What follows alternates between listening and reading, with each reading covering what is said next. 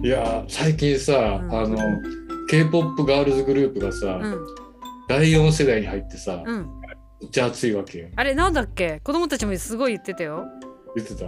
今第4シリーズでさ。なんだっけ？なんかすごい変わったあの MV 出してたよね。なんかこういなんか次元が違うようなミュージックビデオ。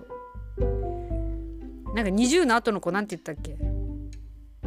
20の後はいろいろあるけど今年一番熱いのは、ケプラーっていうグループ。それかな？ケプラーってうん。KEP で1数字の1にう ER なんだよね。んへえケプラーってあのケプラー望遠鏡って知ってる？あの知らない。その有名な宇宙宇宙の先生。うんうん ーキング博士のずっと前前だけどさ、うんうんうんうんケプラーって人がいて、うん。あのす彗星の軌道とかを人がいるんだけど、まあケプラーっていう名前なんだけど、うんうん。あのケプラーの L の代わりに数字の1使っててうん。でそれはねケん。ケプっていうのは韓国語で、うん。なんだっけな。なんか忘れたけどなんか韓国のなんとかのナンバーワンっていう意味のケあなるほど。って読ませてケプラーっていうの、うんうんうんまあだから TWICE とかさ、うん。ガー Girls' Generation 少女時代とかうがんうんうん。第一世代なのかな今第4世代なんだけうんうんどさ、うん。もう K-POP のさ熱いんだよ今、へえ。うちの子たちは今ビーファってビーファビーファってわかる？男子。男子の方。あ男子の方ね。俺男子興味 BTS しか分からんから。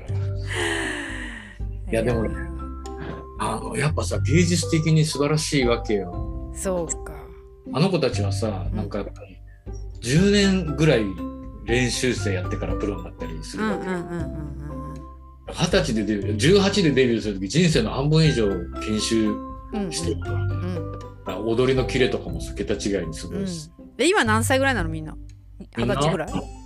いや167から20代前半じゃない。ああなるほどね。えそれで言うとさ私はもうあの1年ぐらいさ Vaundy なんだけどさ Vaundy わかる？わからん。わかんないのかい。めちゃくちゃ今あれじゃん。もう売れまくっているんだけどちょっともう検索して。その Vaundy はあのーうちの一番下と同じ年なんだけどさ。あそうなんだ。そうそう。あのーなんだ作詞作曲からあの本当にうん。ミュージックビデオとかうん。あのデザインとかも全部やってる大学生なんだけどさ。えー、あ聞いたことあるんですよ。絶対ある。すごい流れてっから。ええそれこそ王様ランキング見てないんだっけ？兄ちゃん。ラアニメ。王様ランキングは見てないのか？王様ランキング？うんアニメ。あああのなんか耳聞こえない。あ喋れない、あ。なんか気に入らないって言ってたやつ。あ そうそうそうそうそう。見たけどね。ああの、なんかその学生なんだけど何でもできる子なんだけどうん、歌作ったりもね、うん、で学生だからその 3D モデリングとかもさツイッターとか見てたらこう作ったりしてるのよ。えー、でさなんかこの間ツイッターでうん。いや 3D プリンターってもっとみんな身近になって家で買って作れるようになったらうん。3D データをみんなに売ればじ家で俺のなんだろうそのグッズが作れるんじゃないみたいなことつぶやいてて。はいはい超テンション上がったよね。もうそうだと思って、うん。データ販売してくれと思って。でもなんかこういうミュージシャンが出てきたんだなと思って。うーん。何でもできちゃうんだからさ。だっていらないんだもん専門家。まあ 3D プリンターはまだあの誰でもできるわけじゃないけど。いやもううち読んでありますって感じでしょ。だって全然チケットも手に入んないしさ。だったらもうデータで売ってくれたらいいよねみたいでもね、うん。そうなっていくと思うよやっぱり。なね。あの物を作る時に在庫とかさ、品切れとかそういう話になるんだけど、でもそそれこそ本当にさデデータデータを販売すれば、うん。うんあとは自分でやってくれっていう話うんうん。しとけばよ、うん。あのーなんていうの？データの価値そのものはそこにあるわけだからさ、うんうんうん。わかんないけどなんか例えばそのアーティストが作ったうん。3D の、うん。えー、と猫の人形があったとしましょうね、うんうんうんそしたらそれに対して材料費加工費、運送費、うん。でないろいろかかって、うんうん。まあ例えば2000円です。うん。2000円払って買ってもいいんだけど、うんうん。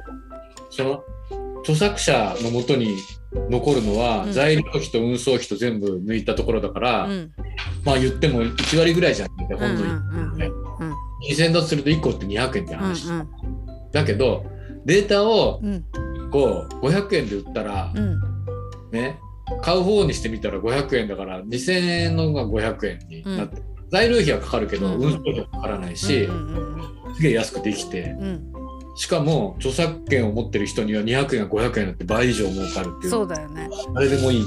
だからそそういうふうにさなんかなっていったらさ出力した人が出力した人がさこう自由にできるじゃん、そうなるとあの初音ミックのボーカロイドみたいなさ、ああいう使い方になるってことだよね。ああそうだろうね。あの声じゃなくて物でね、うん。だからまあそそれになんか加工加工してうんうん利用を許すかどうかはさておき、うんうんうん。そういう変形バージョンもできるそうだよね。いやそう思ったらさもう孫にも 3D プリンターを今から買って与えないばならないとか思っちゃった。なんかこう日常に 3D プリンターをみたいなね。いやだからやっぱりね我々の子供の世代はさデジタルネイティブで生まれた時からスマホがあるうんうん。形だけどさうんこれからの子たちは本当にもうデジタル 3D バーチャルリアリティな子たちかもしれないね。そうだよ。なんかどんどん教えたいけど。まあでもなんかあれだよね。かといってミシンがなくなるかって言ったらミシンはさこう手作りで服を作るみたいなのってなくなんないじゃん？ね。なんかすごいアナログっぽいけどミシンってやっぱり服作るってあれはいいいわゆるテクノロジー的な感じはする。ミシンってなんかね。何年経っても。うん、まあでも、あのーああいうアナログなものづくりはずっと残ると思うし、うんうん。必要だしね。うんうん。ただあのテクノロジーのサポートを受けた進化はあるとは思う。ああそうそうだね。あのデザイン画みたいなのがその組み込まれていく。そうだからスマホで型紙デザインしたらまんま型紙切らなくてもそのデータを送れば、まんまできると。か。確かに。確かに確かに。もうあれだもんね。3D で製図してるもんね。あの服とかもね。うん。だからどうなんわかんないけどあのー着てる人のやつをさ 3D スキャンで、うん撮ってうん。うんなんかプチってアプリを押すとそれで型紙が出来上がっいてや最高に面白いね。うん。そういう流れが出てくるんじゃない？そうそうするとさ普通に製図引けなくってもさそのなんかえっ、と体に布を巻きつけてこんな感じこんな感じって、まあ、ハサミでジョキジョキ切ってさホチキスでバチバチバチって止めてイメージの服をざっくり作っちゃえば、うん。型紙を作ってくれるってことでしょ？そのスキャンした何かがさ。じゃあ今はもうさ 3D データ作れない人とか粘土でさこううん。作りたいものを作ってスマホでスキャンしたら 3D データができちゃうんだけどそれと一緒ってことだよね服もね。そうん。いやそそういうふうにテクノロジーは使われていくんじゃない？素晴らしいやんけ。